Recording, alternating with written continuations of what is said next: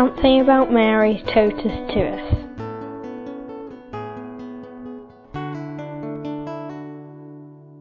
John. And where are you from?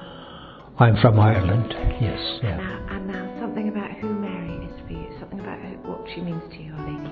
Well, she means an awful lot to me. I consider her as my mother, really, you know. Hmm? And uh, I pray to her every day, really, yeah. And uh, I do ask her for favours which she usually grants me. Yes.